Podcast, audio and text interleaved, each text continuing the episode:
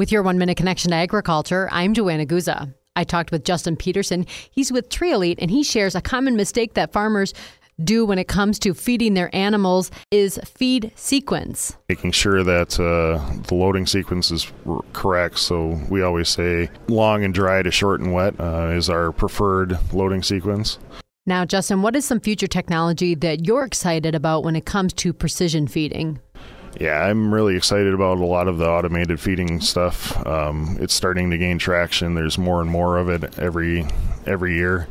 Um, we're seeing insane accuracies on small grain stuff where farmers are providing feedback of uh, accuracies being under a tenth of, per, of a percent as far as loading accuracy. So, you know, there's a lot of savings that go in with that.